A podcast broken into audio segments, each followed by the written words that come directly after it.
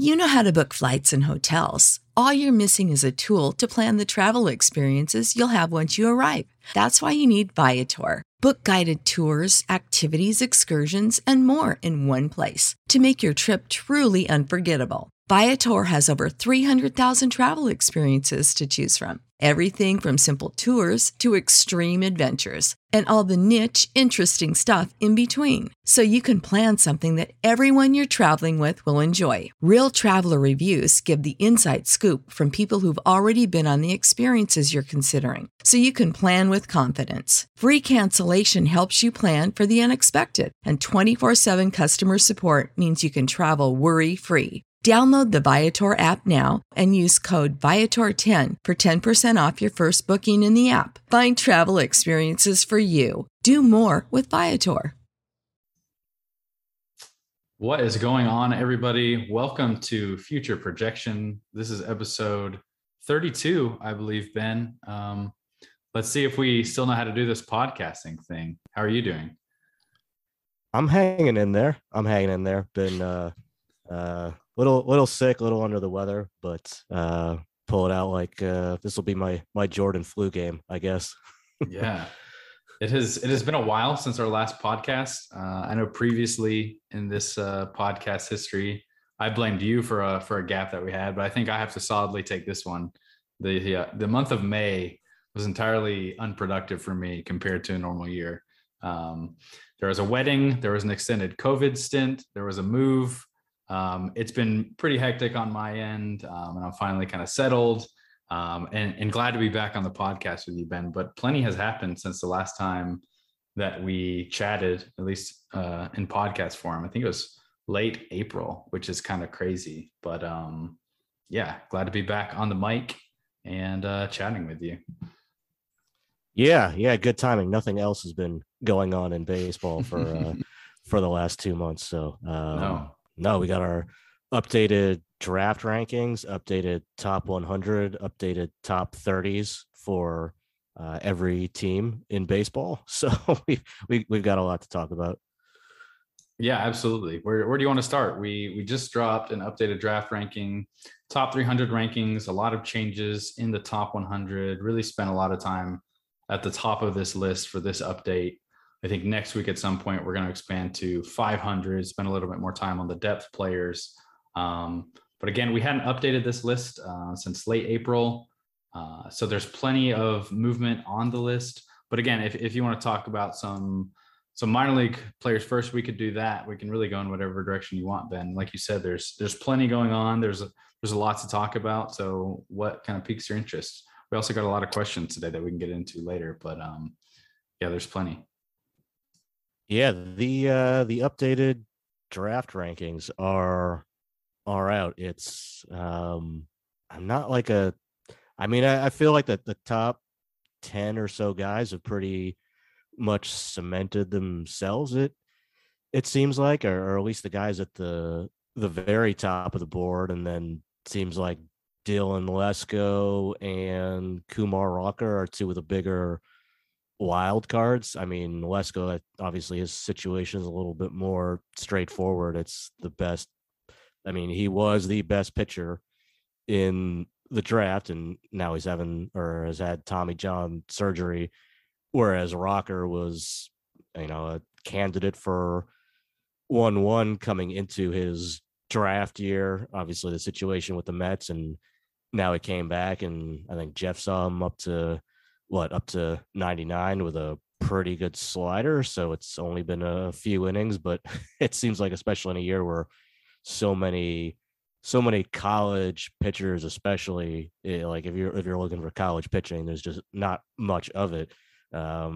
He's got to be moving himself up the board, at least early on for teams. I know he's probably going to make at least a few more outings before the draft comes, though. Yeah, he was a big mover up because of that performance that you're talking about. Jeff Ponce, he was there, and he has video and a report of that outing if you guys want more details. But basically, Kumar looked like the Kumar Rocker that we knew from Vanderbilt. He was up to 99, like you mentioned. I had heard from scouts who were at the game that he had a double plus slider, which has always been his bread and butter pitch. And you're talking about wild cards, and it really does feel like you could pick a random college pitcher off the board, and in our scouting report, we would be calling them a wild card because there are plenty of pitchers who are dealing with injuries. I think even a guy that you wrote about, Reggie Crawford, I remember reading you had the wild card tag on him, just because there are a lot of guys at the top of this board, or at least top 50 range, who have really exciting stuff, injury questions. Now with Kumar, he's long been such a wild card, and I really don't know. I don't know how teams are going to evaluate him at this point, because he looks like the same guy. He's always been healthy in the sense that he's on the field and he's pitching and he's showing good stuff. So it's really just going to come down to the medical with him. I mean, you could make the case. We're trying to line up this board, and I think the highest that we probably would have gone with Kumar Rocker at this point was 10, but you could argue him anywhere from 10 to maybe even right outside the first round if you wanted to. I think outside the first round at this point would be a little bit light, just given the state of this college pitching class. And if you pull up any college pitcher who we have in the top 50 and try to make the side-by-side case, Kumar Rocker versus a Landon Sims or a Gabriel Hughes or a Cooper Jerpy, it's really hard to not lean towards Kumar Rocker just in terms of stuff, in terms of body of work, size, overall upside. I mean, he has a lot going for him, and so much of this is just going to come down to the medical. And then you also talked about Dylan Lesko. He's been the top pitcher on our board really throughout this entire process. And as we were getting feedback for this last update, post Tommy John surgery, he's right behind Brock Porter. Again, I think you can make a case for Lesko to be the top pitcher on the board still, just depending on how risk averse you are. And I think it's a lot easier from my perspective too, to be a little bit less risk averse than teams would be, because I'm not the one who's actually making these picks and actually has to deal with whether or not the player pans out. But it is weird to me, Ben, that we've been talking so much about pitchers so far when really this class is being banged for pitchers, and all the hitters at the top seem like the most exciting part of this draft class. But it was good to see Kumar Rocker throw well. Yeah, I'm really curious to see what happens with him in the draft. I feel like his range is maybe his range is getting tighter now that he's throwing again, but I'm fascinated to see which team is going to be the one that kind of makes the move on him. What do you think happens with Lesko? Do you think he has a chance to go in the top 10 picks? Do you think there's some outcome where he maybe falls out of the first round, but some team with extra picks pays him a giant bonus later on in the draft? Or do you think there's some outcome to where maybe he ends up making it to campus potentially, and then Vanderbilt gets another big arm? Yeah, I think regardless of what happens with Lesko, Vanderbilt is going to wind up with a big arm or two from this draft class. Right. They just have so many of these guys who are highly ranked, committed to Vanderbilt. And as we've seen with previous years, a lot of these high school players aren't going to get the money they want. There's not enough money to go around to satisfy all of the asking prices that some of these elite high school players are going to be going for. So whether or not Lesko gets there, Vandy should be in good shape on the mound.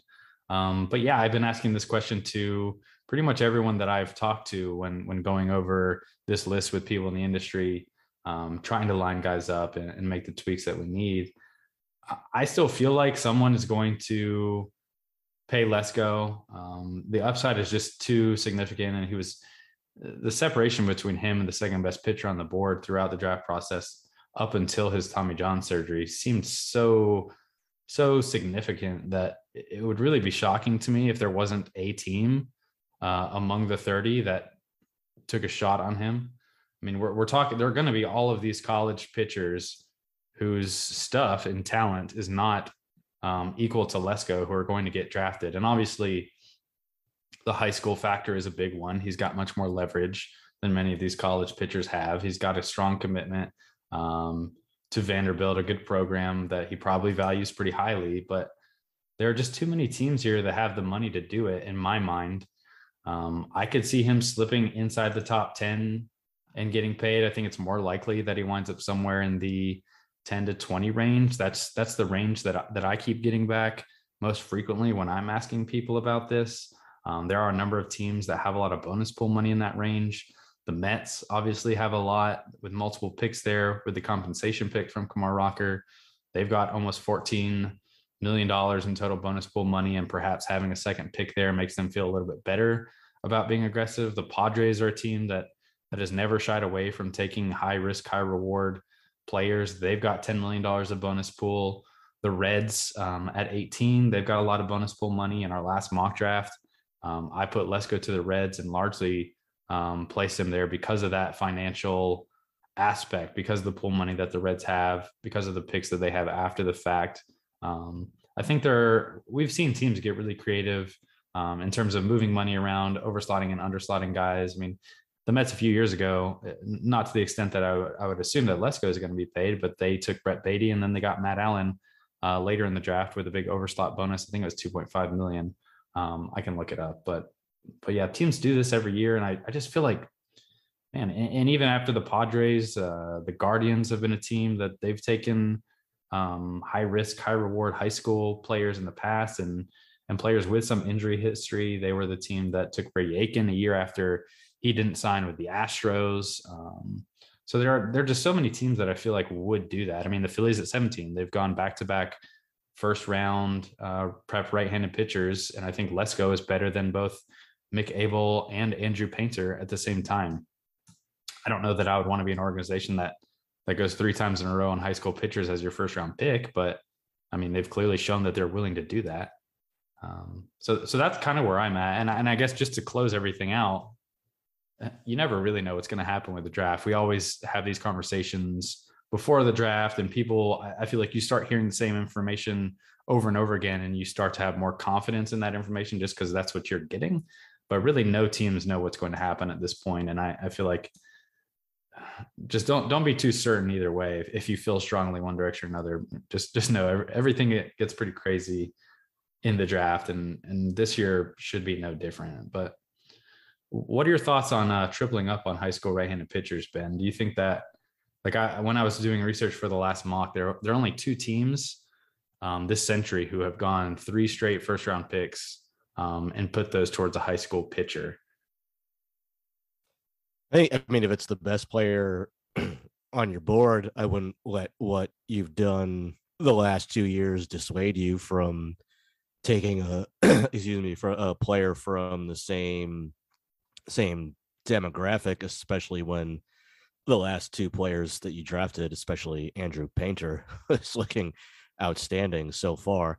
So I could certainly see that happening. I think Lesko fits that same mold as a big physical, obviously the physicality of an Andrew Painter, but power stuff with some touch and feel to go with it. So that would not surprise me at all to see a move like that happen, especially when there's just I mean, if you know, these top 10 or so bats, if they're gone, I think it's a move that like I said, would not surprise me to see that happen. Yeah, I don't know. I also wonder too, we always hear best player available. I really am skeptical at this point that the industry always does that. I feel like the financial, I feel like teams really do think about the player profiles they've taken in previous years, their organizational strengths and weaknesses, and certainly the money comes into play. Maybe it would be best player available if it was a hard slotting system, but I don't know. I'm skeptical that how many teams in the industry in the draft do you think actually are taking the best player available every time? It doesn't seem like that. If you just look at the draft results, look at the money that's handed out, I think teams, we always hear it, and maybe their boards are just that much different, but especially with like things that the Orioles have done. I mean, the Royals last year with Frank Mazzucato, it's very common for these just financial games to be played. And I'm just bringing this up because that just frustrates me. I would much rather have hard slotting and pick trading, so you could still be creative, but we're still lining up the players in terms of talent. Yeah. I mean, I think you'll certainly have situations where teams are, cutting underslot deals with players to try to get maximize, or what they view as maximizing, the overall talent pool that they're bringing in through the draft. But if Dylan Lesko is sitting there and your board has him, graded out significantly higher, especially than the rest of the players on the board, then just because he drafted two high school right-handed pitchers the last few years, especially when it seems like they're having success, at least early on, with that route. I mean, that's one of the dangers of high school pitching, is it can look good early on, and then there's so many things that can still go wrong between now and the time they get to the big leagues, which is why there's so much risk. I mean, like Dylan Bundy is a good example of somebody who looked amazing in high school, looked amazing early on in his minor league career. And then, I mean, he has had some success later on in his big league career, but combination of injuries and some, atrophy of stuff since he was in high school. There's a lot of different things that can go wrong in between, being a 19-year-old high school pitcher and having some sustained success at the major league level. Yeah, absolutely. And just looking at our board, it seems like this happens every year. As we get closer to the draft, there are college hitters who move up the board. High school pitchers tend to move down the board.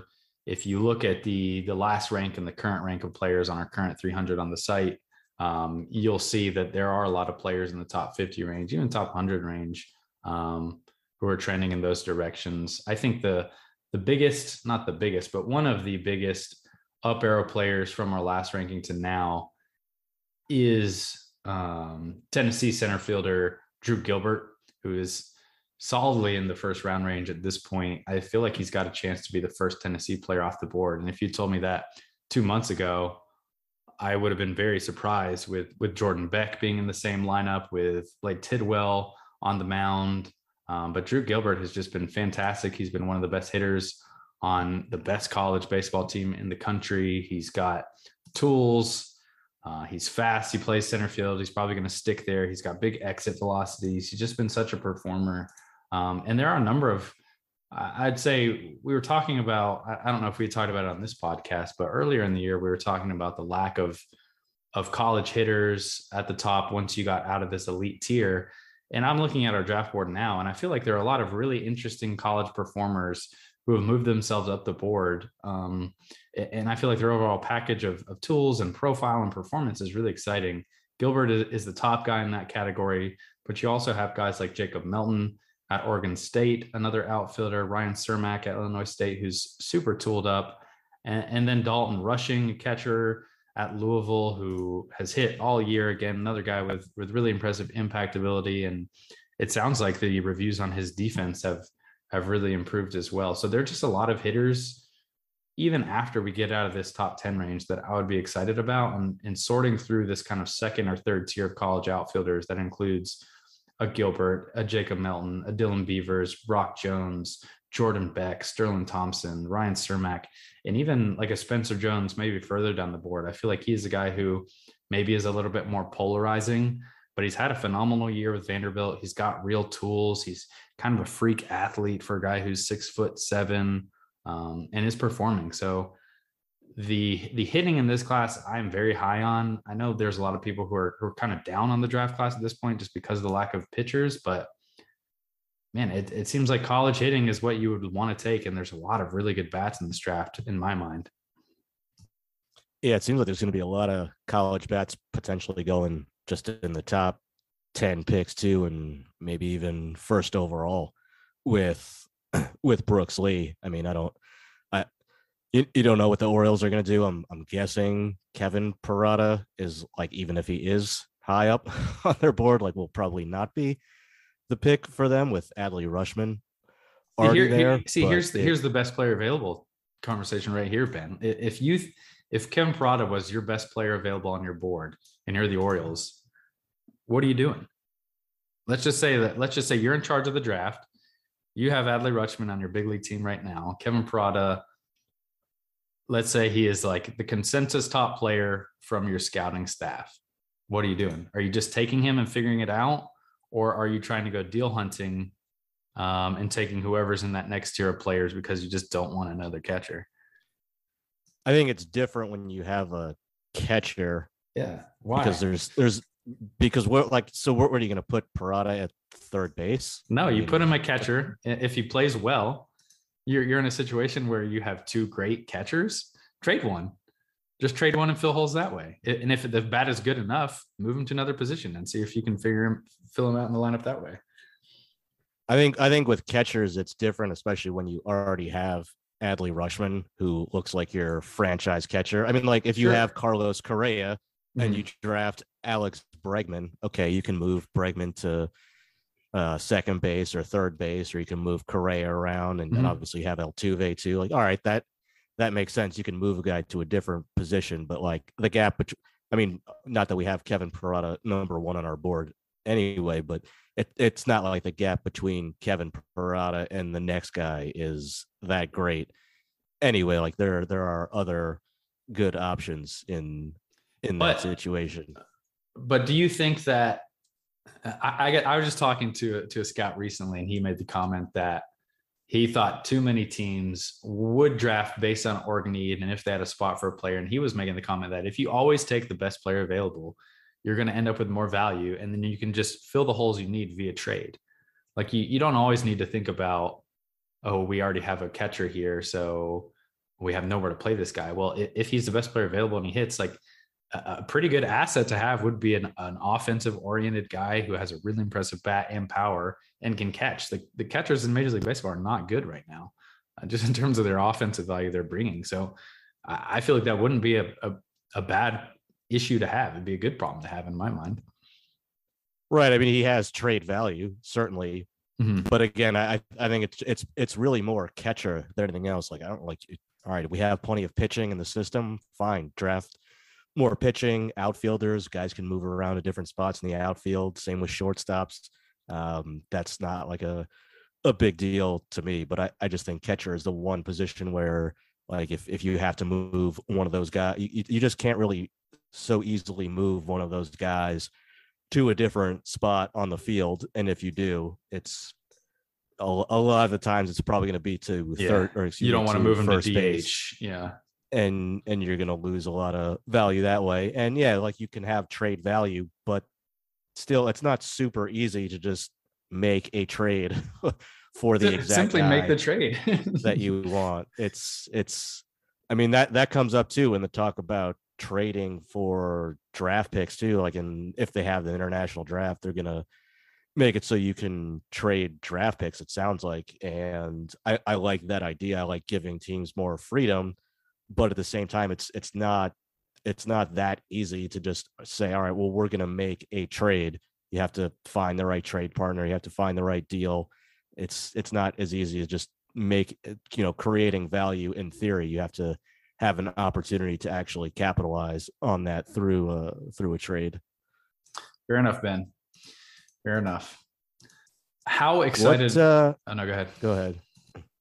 I was going to say we had one of the bigger movers up the board too. Maybe just not in terms of the, he was already in our top 10, but Jackson Holiday moved up to, the territory where he might be a top 5 or at least in consideration for being the 1-1 overall pick this year. I liked him a lot last summer, but it sounds like he's really transformed himself since then. What was it about him that he did this spring? Obviously the performance was outstanding, but what was it about him that kind of vaulted him above guys like Termarr Johnson and Elijah Green and some of the top college hitters too in the class?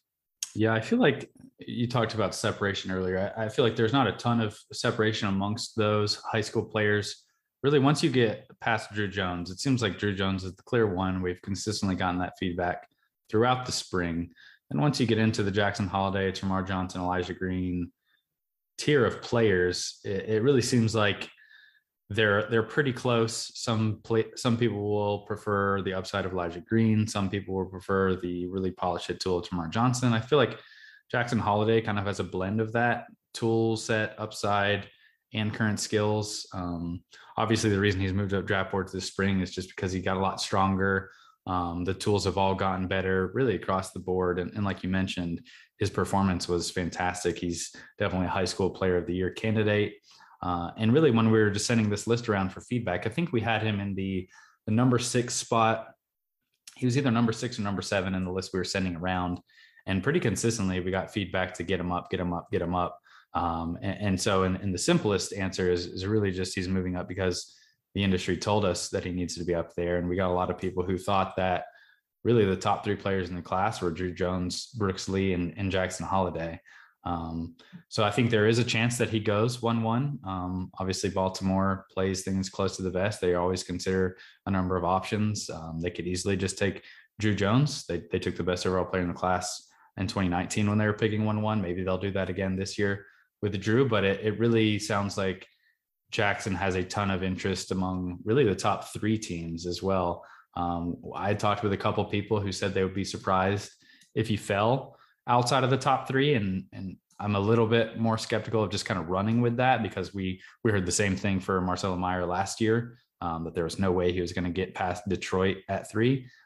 He fell all the way to 4, but still things change, deals get made prior to the draft, and you don't really know how it's going to shake up. But I really feel like with Jackson specifically, you have a player who you look at his tools and he has above average or better tools pretty much across the board.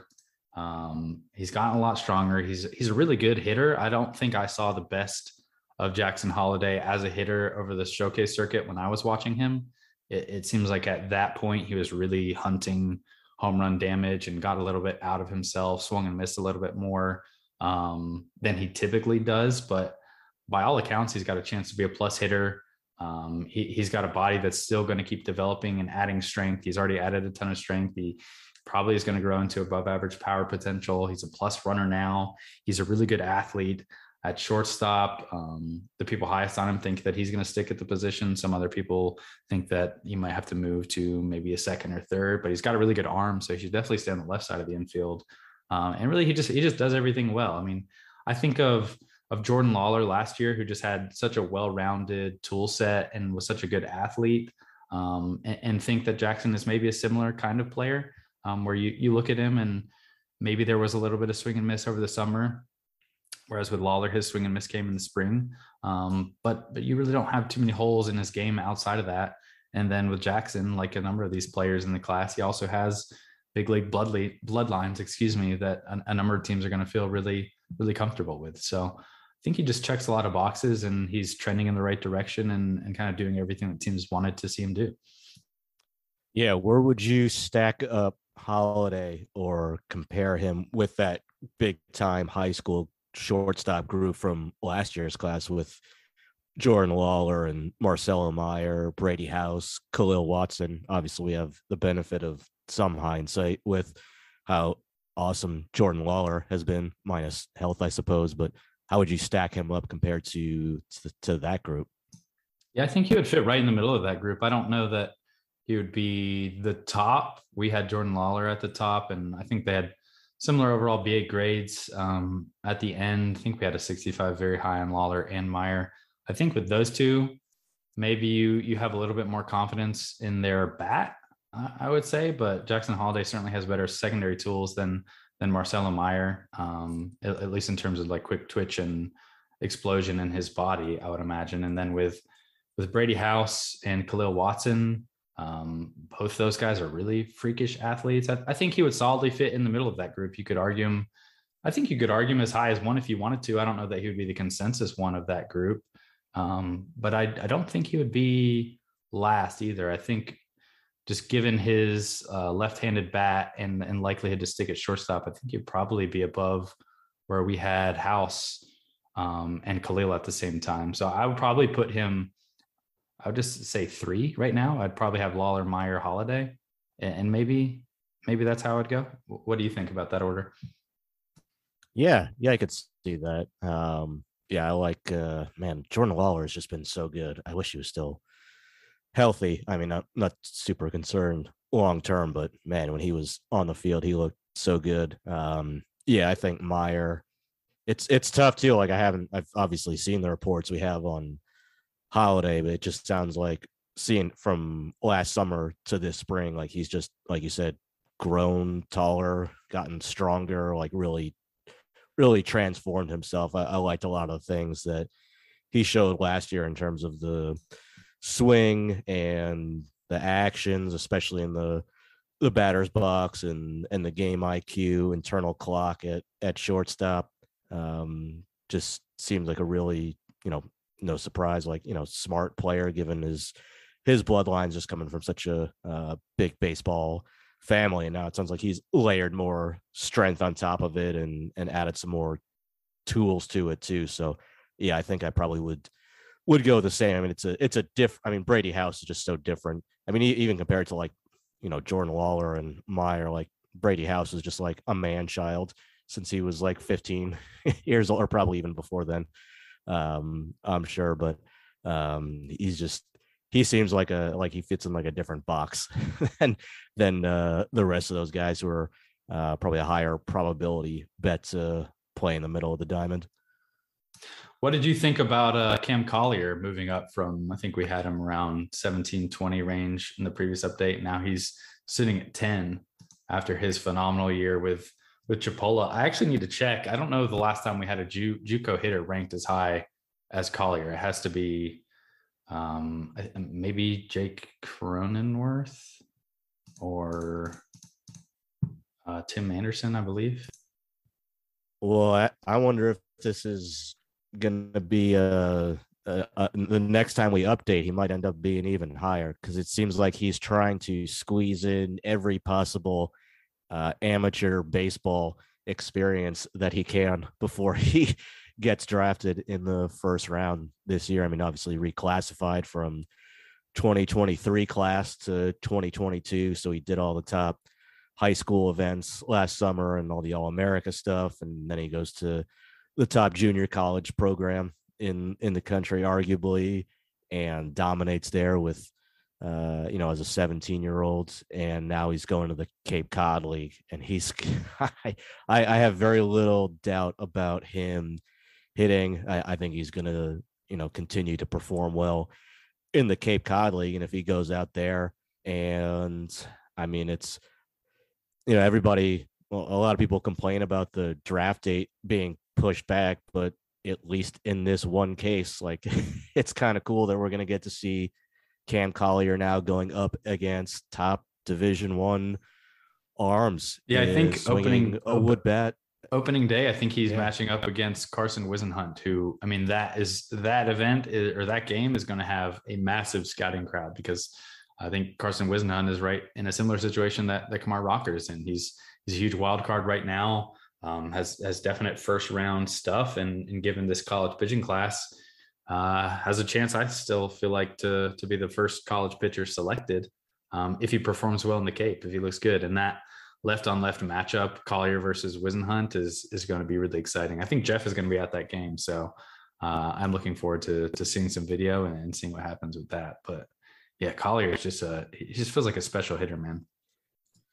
Yeah, I mean, I don't know how much else he can do at this point, but again, he's still 17 years old. He would be just getting ready for his senior season right now if he hadn't reclassified. So, I mean, I like, Chase Young and, Jacob Berry have good bats, and, Gavin Cross and some of those good college hitters who are ahead of him. But I don't know, like what for you keeps him behind those other college bats that we have in front of him right now? Yeah, well, as you were talking about Collier having a chance to move himself up higher, I think he definitely does. If he goes to the Cape and he performs against some of the best college pitchers in this draft class after doing what he did at Chipola, it would not surprise me at all if he moved over a Jacob Berry. I mean, you look at Jacob Berry's profile, and he's a very safe college hitter who you feel good about his approach, his hit tool, the power production he's shown with Arizona and in the SEC this year, just a very complete offensive player. But Collier certainly has more upside than him. He's got a chance to be a good defender at third base. He's not going to provide zero value defensively, which Jacob Berry probably will. The feedback on his defense this year when he played the field a little bit more wasn't great. So you really need the bat to just be exactly what you think it is at the next level for him to be a productive player. And so if Collier goes to the Cape and just keeps hammering the ball, keeps hitting for average, shows good walk and strikeout rates like he did throughout junior college, maybe shows a little bit of power. No, it wouldn't surprise me at all if at the end of this, he was the number 7 player on the board in between Parada and Jacob Berry. I think that's definitely possible. He just challenged himself and met the challenge or exceeded the expectations that people had for him. I remember talking to scouts prior to the year, and they said, yeah, if Cam goes to Chipola and hits 275 and shows good defense, that'd be a really good season for him. And he blew those expectations out of the water, I would say. So he still has a chance to keep moving up the board, like you said, and certainly the new draft date is going to allow him to do that. Yeah, that's what I take him versus Jacob Berry, who's been, playing third base. I would just take everything maybe about Collier. Obviously Berry just has more track record in the SEC, which I obviously think is important. I don't want to just dismiss that. So I think certainly that's what's going to get him drafted high. But I just have so much conviction in Collier's hitting ability and his power too. And it's really a hit first approach too. He has big power. He generates that power with such ease too. It's kind of almost looks like he's yawning and then the ball just goes flying out of the park, but there is big power in there. And obviously you see the physicality that he has right now. I think there is some risk just that he's ends up so big. Maybe he ends up at first base, but I think, just the way like Rafael Devers was when he was that age, I think he's going to be able to, maintain his conditioning to stay at third base. And I think it's a higher probability bet that he stays at third base compared to Berry, who it sounds like has more. Definitely. That's definitely the case. Yeah, more first base DH risk too, which I think puts more. I mean, you've really got a bag if you're going to first base and or maybe DH and maybe Berry does that, but I can understand why somebody might have Berry over him. Especially just based on the college track record, but for me, I think Cam just has a special bat and a pretty good chance to stay at third base. So he'd be my pick. Yeah, I'm curious to see how much higher he pushes himself up the board. We'll continue to react to what these players are doing and the feedback that we get from the industry as best we can. And there's still more than a month before the draft comes. So plenty of information to take in and get plenty of calls still to be made. But yeah, let's pivot over to the top 100, Ben, because I've been really bearing down on the draft, focus on that, but a lot has changed on our top 100 as well. And I think entering the year, we kind of knew there was going to be a lot of new names at the top of this list, as a lot of the best prospects on the board were going to graduate relatively quickly.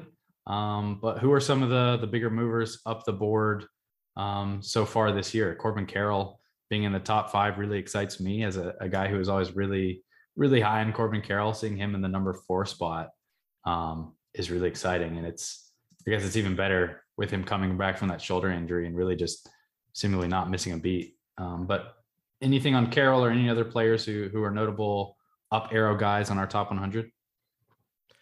Yeah, I mean, with Rutschman still prospect eligible, but with him in the big leagues, Bobby Witt Jr. graduated, Julio Rodriguez graduated. I think the top of the list is pretty open right now. And I mean, Corbin Carroll is putting himself in at least the conversation for number 1 overall prospect in baseball. I don't think he'd be like a classic, typical number 1 type guy, but to see what he's doing, especially after missing so much time, I mean, he's hitting, he's drawn a lot of walks. None of that is unexpected. Good athlete, runner, he keeps hitting for power too. That maybe surprised me a little bit with how much impact he's gotten to. Like he's slugging .631. He's got 13 home runs, 10 doubles in 45 games at Amarillo. The power is. I mean, I always knew he was strong, but I'm kind of curious what he's going to hit in like a neutral environment over a full season. And doing it off some pretty good arms too. He just seems like a very complete player. You could say the strikeouts are up a tick this year. And maybe that's, you're seeing that a little more power come at the expense of a little bit of contact, but I have very little doubt he finds that right balance between contact and impact. It's I think he can really hit, high on base percentage type guy, and the power that we're seeing from him this season is really, really exciting. It's like there's not many holes I think you can poke in his game right now. And then just kind of working down the list, one of the players who jumped out to me as well, I guess there's a trio of pitchers here who are fascinating for a variety of different ways, but Mackenzie Gore, Yuri Perez, and Daniel Espino being in that 15 to 17 slots there, just fascinating to me that they're all very different pitchers who've had very different paths to this point, but having all of these guys in the top 20, I think we maybe had talked about Yuri having a chance to shoot up this list in a previous podcast over the offseason. Maybe Daniel Espino was mentioned as well. I'm not sure if that was the case or not. But are you surprised to see Mackenzie Gore kind of reestablishing his status as one of the better pitching prospects in baseball and doing it at the big league level after the year that he had in 2021? I wasn't expecting it. To be, to turn around this quickly. But it's always been, we had him, I think, as the top pitching prospect entering in baseball. At one point. And then just the last year or two were rough. So it's not like anybody gave up on Mackenzie Gore, but you can't just ignore how much he'd struggled the last 2 years. But you don't think people would definitely say that we gave up on him just because we dropped him out of 100? That would definitely be something that people said. I guess then we've given up on every prospect in baseball except for 100 players. So I wouldn't agree with that, but it was that we definitely dropped him down the list, and then we've since moved him back up. So what he's done this year, would not have expected him to turn things around and do it at the major league level the way that he has this year. I don't know what you were expecting from him though. I wasn't really expecting anything. I was kind of just wanting to see where he was going to go. We had seen him so good at his best. We had seen him really struggle. So I had a pretty wide range of outcomes that wouldn't have shocked me. But it's definitely been fun to see him figure it out because he's such a fun prospect, and the way he does it on the mound is just fun to watch. And I think he was one of the first prospects that I went out and watched when I started with BA. It was Austin Beck and then Mackenzie Gore. I remember watching them in high school, and they were both fantastic. And Austin Beck hasn't really figured it out at the pro level, and Mackenzie Gore has gone through some ups and downs. So it's just really cool to see a player that you saw in person at that level and at that age figuring it out at the big league level. So it's been fun to see, and I'm sure Padres fans are thrilled because they've had a lot of expectations for him really since he was drafted. But yeah, how about Daniel Espino and Yuri Perez? And I guess, looking through our list to see the other pitchers we have up at the top,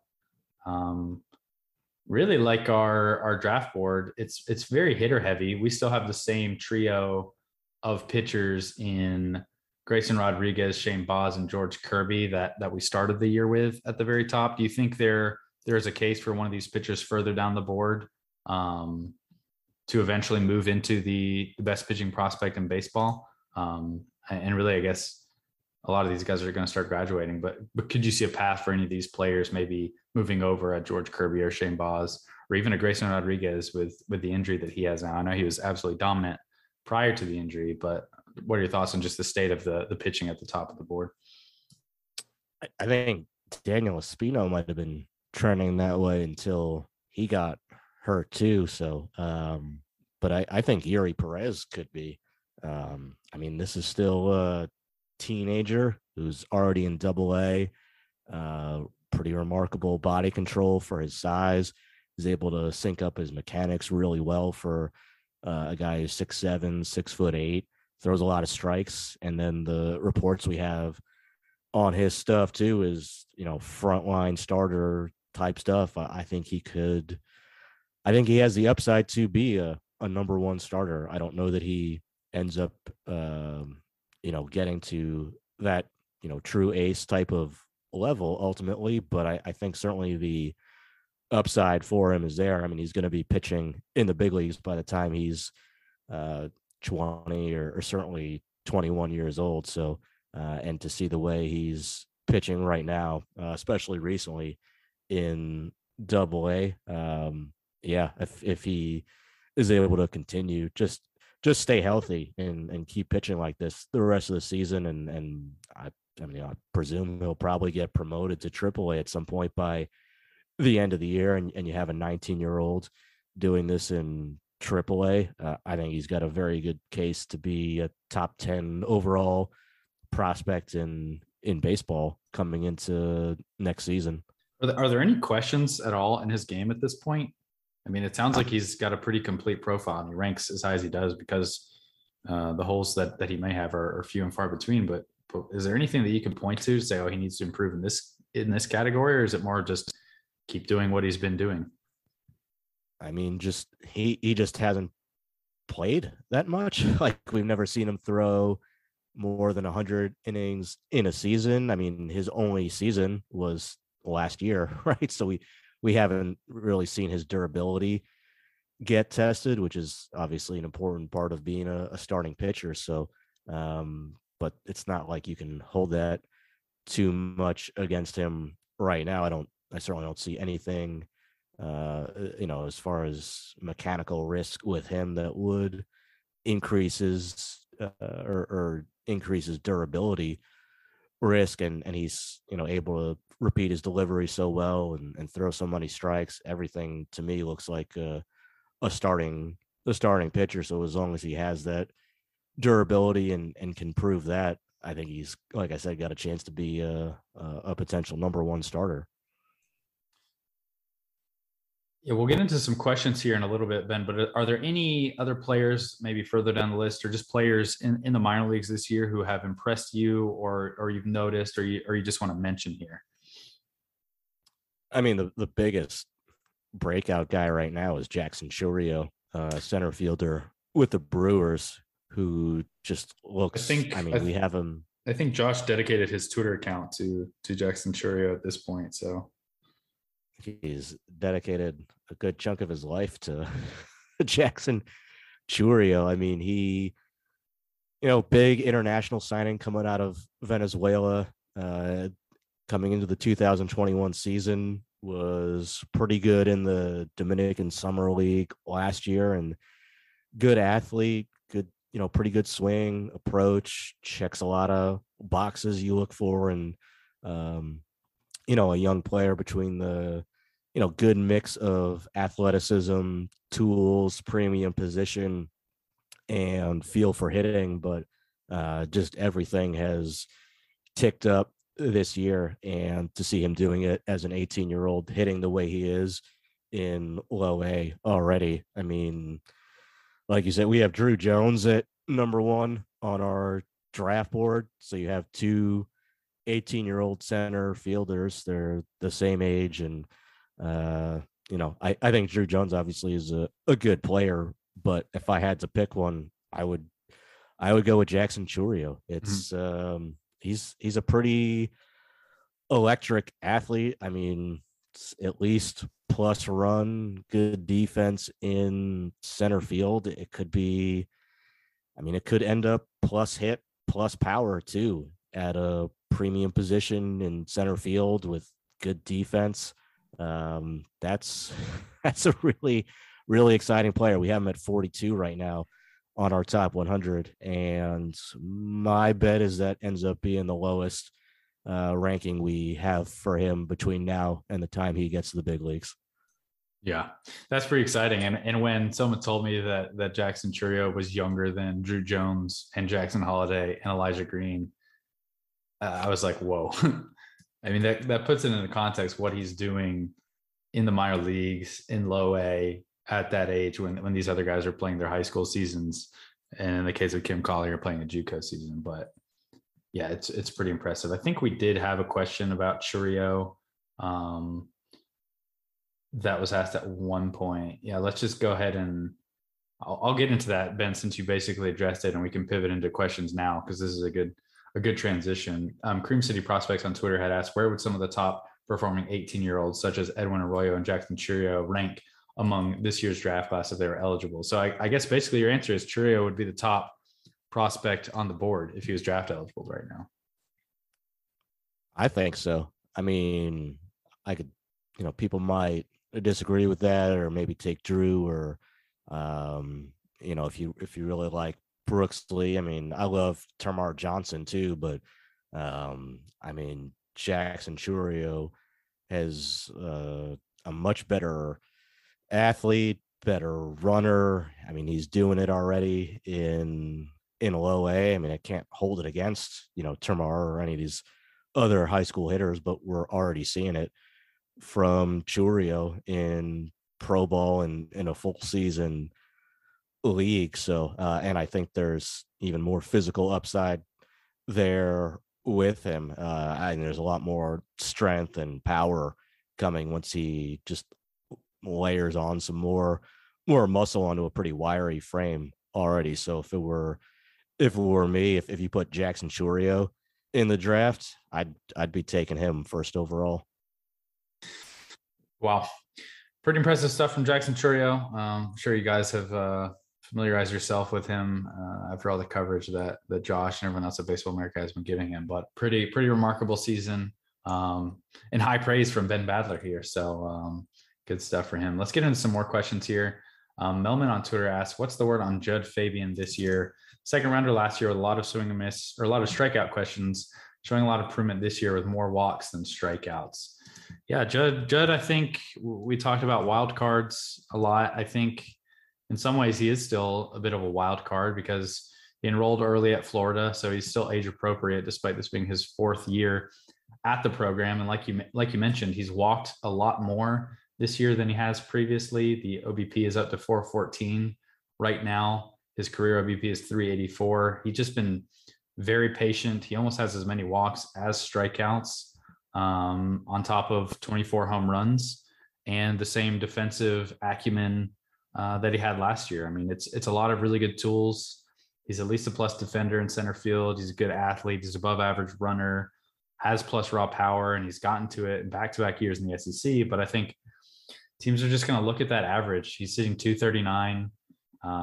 He wasn't hitting for a high average against SEC competition, which is certainly going to matter. And I think while he's walked a lot, the swing and miss is just still there. It's weird because he's not a guy who chases outside of the zone.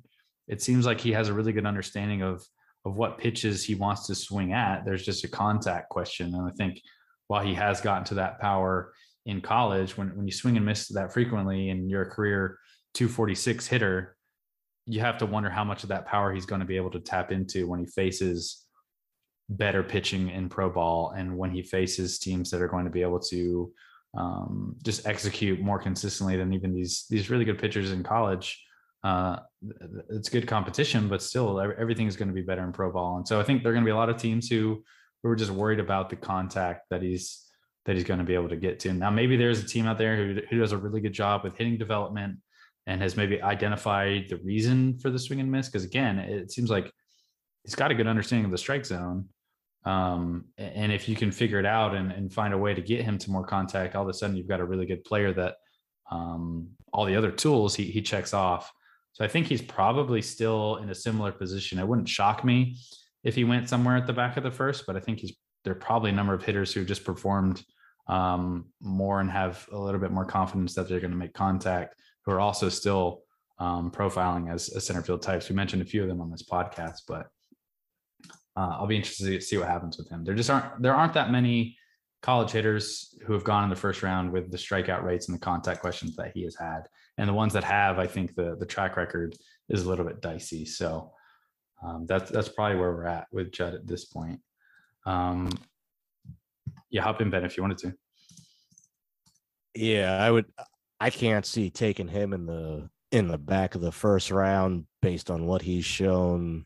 I mean, really just the last 2 years at Florida, all the strikeouts he's had, hitting under 250 both years. Not that I'm just obviously looking at batting average, but just the swing and miss concerns are pretty significant. And I think he's just shown that over the last 2 years. Obviously, the bat is super important for me. So, beyond the first round, I could see the case for taking him in the second round. But even there, I think there's quite a few players I would take before him.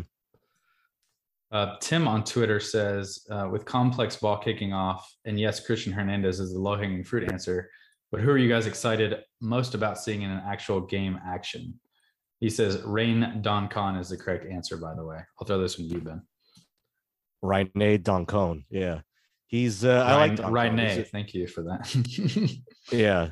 He's a good player. I like him. Dodgers shortstop. Played well last year, made a lot of good progress with his swing. Was a lot of control sometimes as an amateur, but I think he always showed pretty good feel for hitting and defensively too, with his instincts from just watching him play as an amateur. So I'm excited to see him.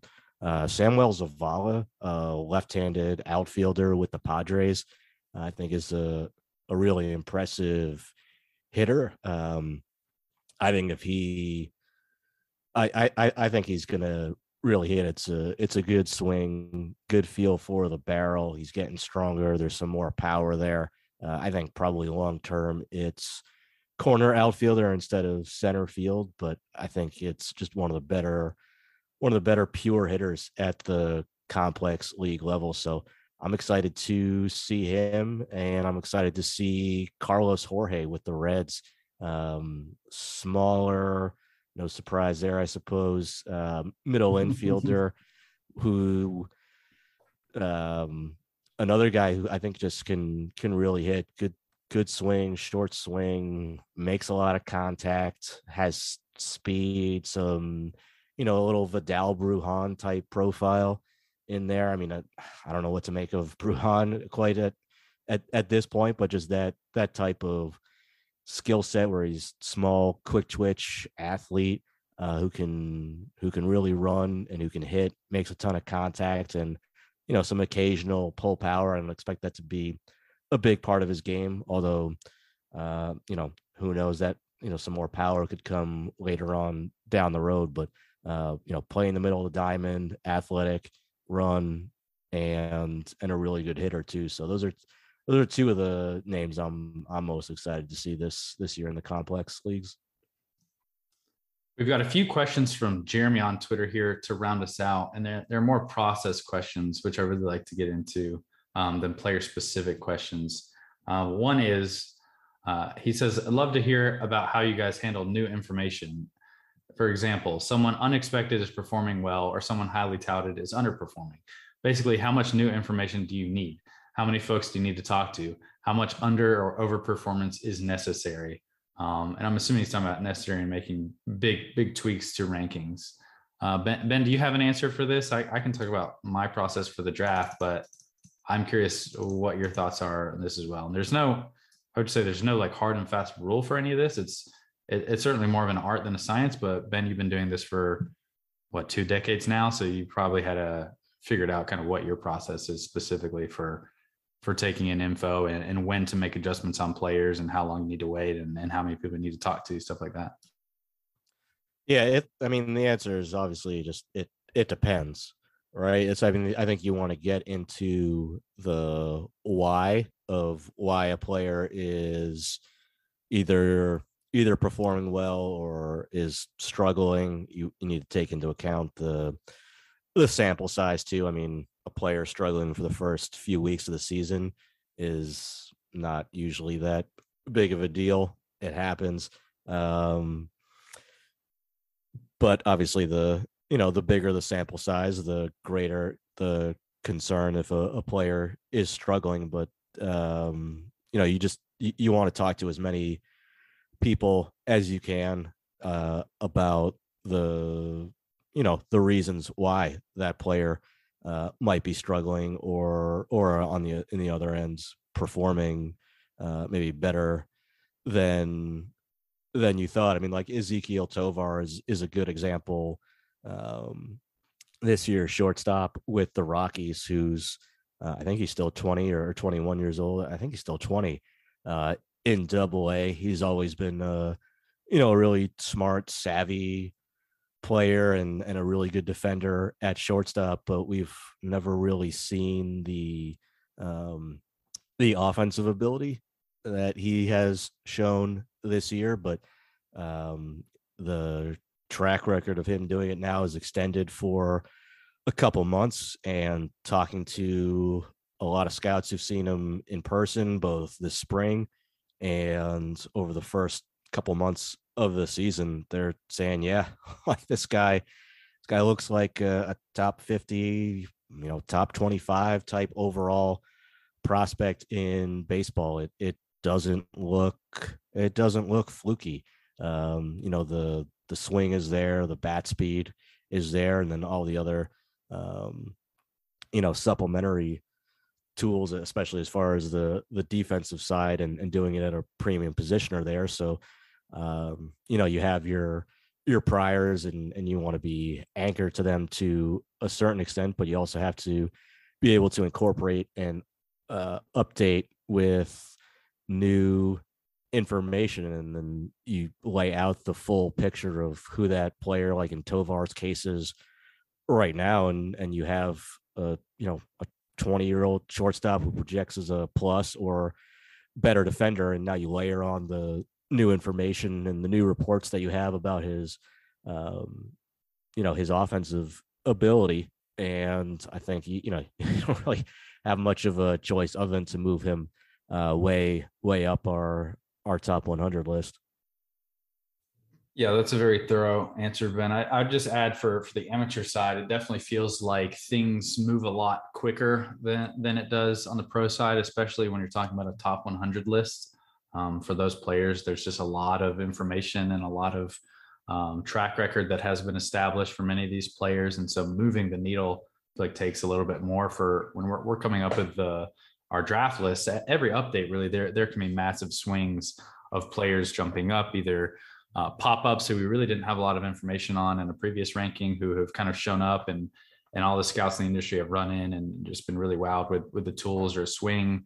Nicholas Morbido is an example on a recent draft update, and he'd represent one of the bigger pop-ups in the class this year. It's just a player who we didn't really see over the showcase circuit, but scouts love the swing. Kind of reminds me of Jackson Merrill from last year, another mid-Atlantic high school hitter who just kind of came out of nowhere and has just a really good swing. So for me, it's mostly just make as many calls as possible and talk to as many scouts as I can who are on the ground and watching these players, and do the best that I can to find some sort of consensus opinion on where those players belong or where the talent fits on a draft board. And it's tough because the opinions can vary quite widely on the amateur side, especially as you get further and further down boards.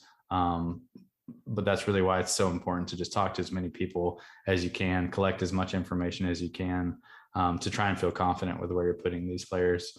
Jeremy also followed up and asked, perpetually interested in your process for transferring folks from the amateur ranks to the professional top 100 and top 30s. What are you looking for? How much pro performance do you need to see, et cetera? I don't know that there's a clear answer for this, Ben, but you want to jump at that one?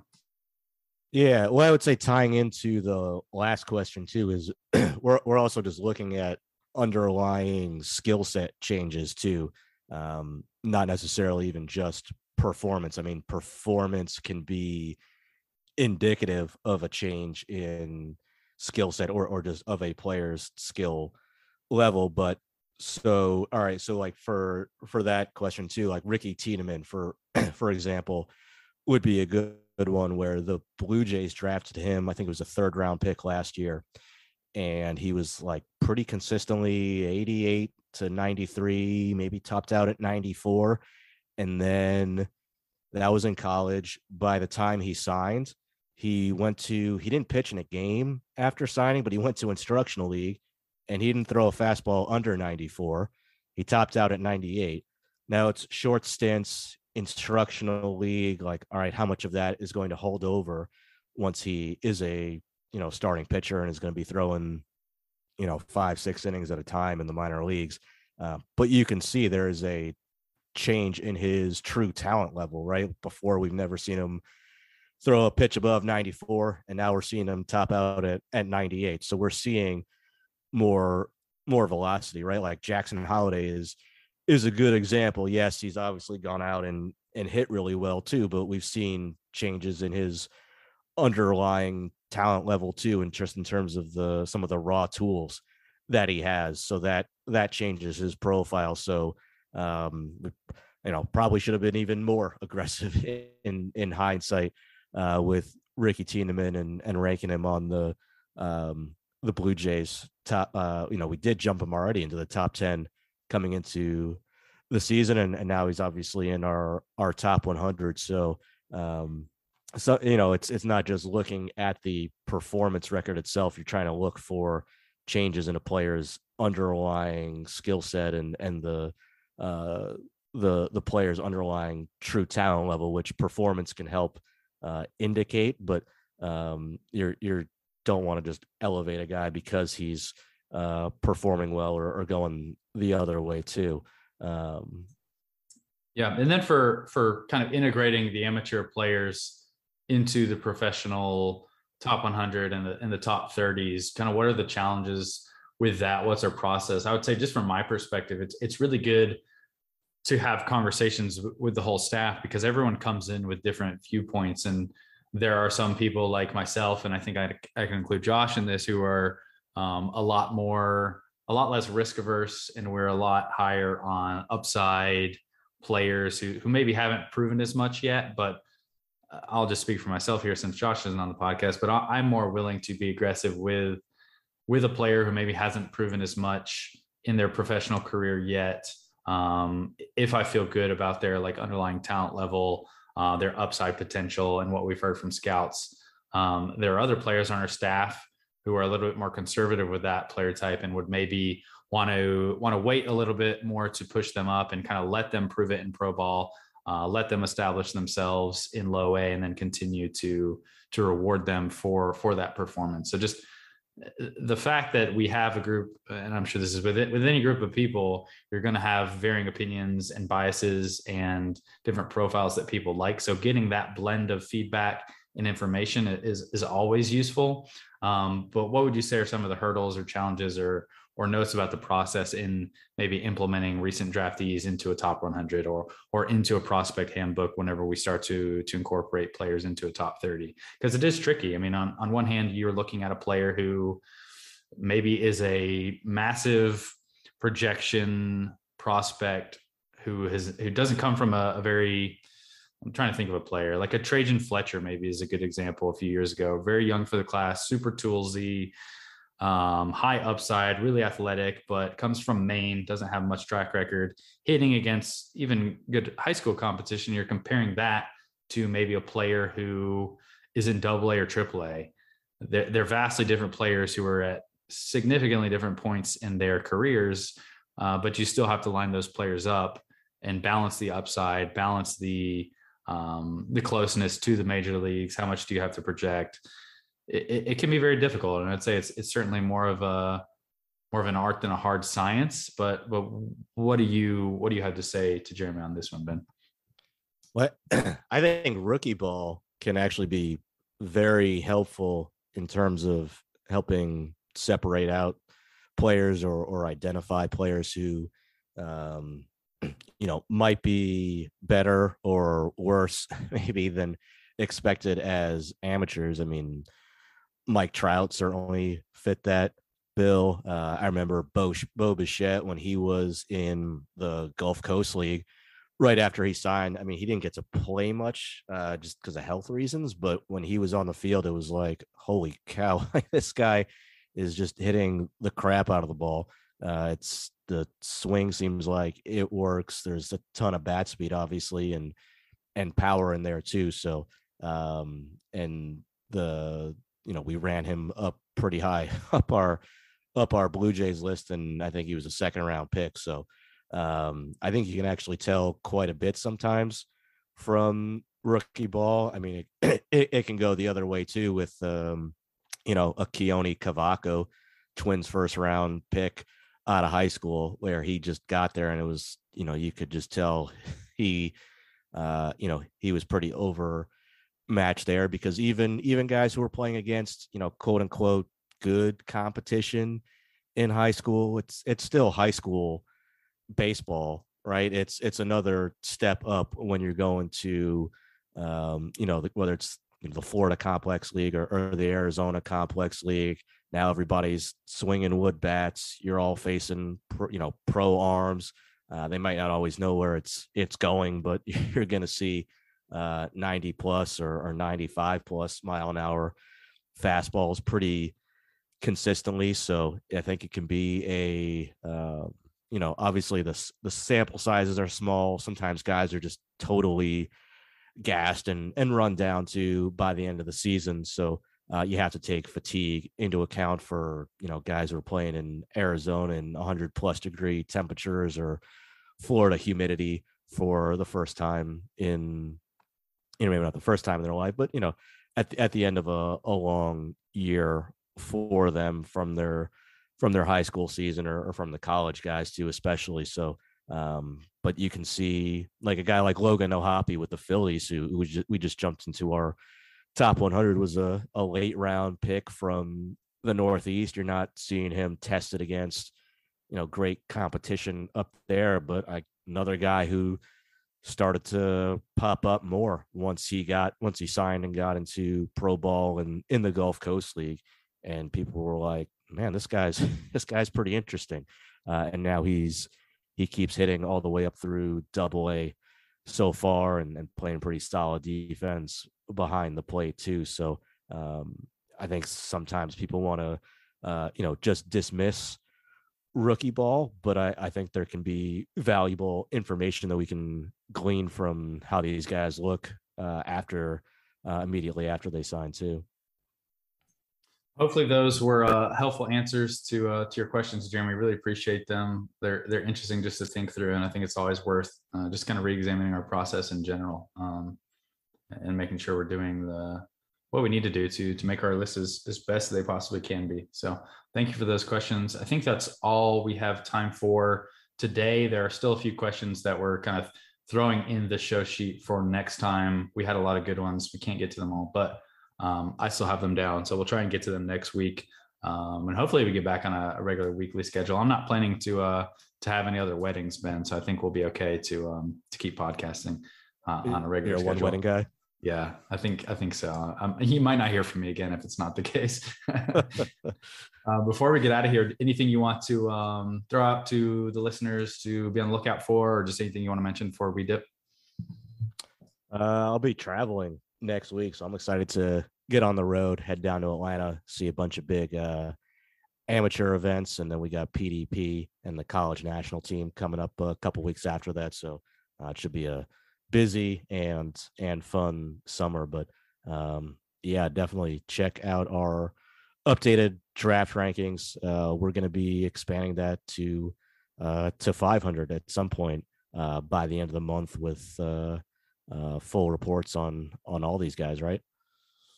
Yeah, that is the plan. As soon as we get off this podcast, I'm going to be diving back into the list and keep on writing. So I would say at some point next week we probably will have the 500 out And then we'll just kind of keep supplementing that, keep writing up all the guys so we have as much updated information as we possibly can. So where when draft day comes, hopefully for all of your teams, as players are picked, you can go check out the site and get more information on players. Because I know for the most part, people are really interested in the top players, the top prospects in the draft. But once your team drafts them, an 8th round pick is all of a sudden a little bit more exciting. And we want to make sure you guys have the information on all those players. So very soon we will be at the VA 500. And that always means the draft is really right around the corner. So for me, I'm just going to be working on draft stuff, obviously. We got some summer leagues getting started. The combine is getting close as well. So there are a lot of events, like you mentioned, Ben, that are coming up that are still going to change how players are viewed and where they're evaluated at. And yeah, we got College World Series that's coming up too. Super regionals are about to get started. So we'll see if Tennessee can keep doing their thing and really establish themselves as one of the best college teams ever, because in college baseball, it's hard. If you're the number one seed, that doesn't really mean too much in terms of whether or not you're going to win. But this Tennessee team is pretty special. So they've been fun to watch, and they've got a lot of real draft prospects as well. So I'm excited to. Then they'll send their whole rotation off to the college national team when it's done. Yep, it is crazy how hard that staff throws. I mean, they've got a guy who literally averages 100 miles per hour on their team. And he's maybe a low leverage reliever. It's insane. So yeah, keep up with the college guys. They've been covering all of that action as well. And just keep checking out the site and following everyone on social media. I mean, you're going to find all of our work if you do that. He's Ben Badler on Twitter and on Instagram. I'm Carlos A. Collazo. Thank you guys for listening. Thank you for keeping up with the work. Thank you for subscribing to the site. If you do, that really allows us to do everything that we do at Baseball America. So we really appreciate that. And thank you for your continued support. And I guess we will see you next time. Thank you again, everybody. Without the ones like you who work tirelessly to keep things running, everything would suddenly stop. Hospitals, factories, schools, and power plants, they all depend on you. No matter the weather, emergency, or time of day, you're the ones who get it done. At Grainger, we're here for you with professional-grade industrial supplies. Count on real-time product availability and fast delivery. Call, click Grainger.com, or just stop by. Grainger, for the ones who get it done.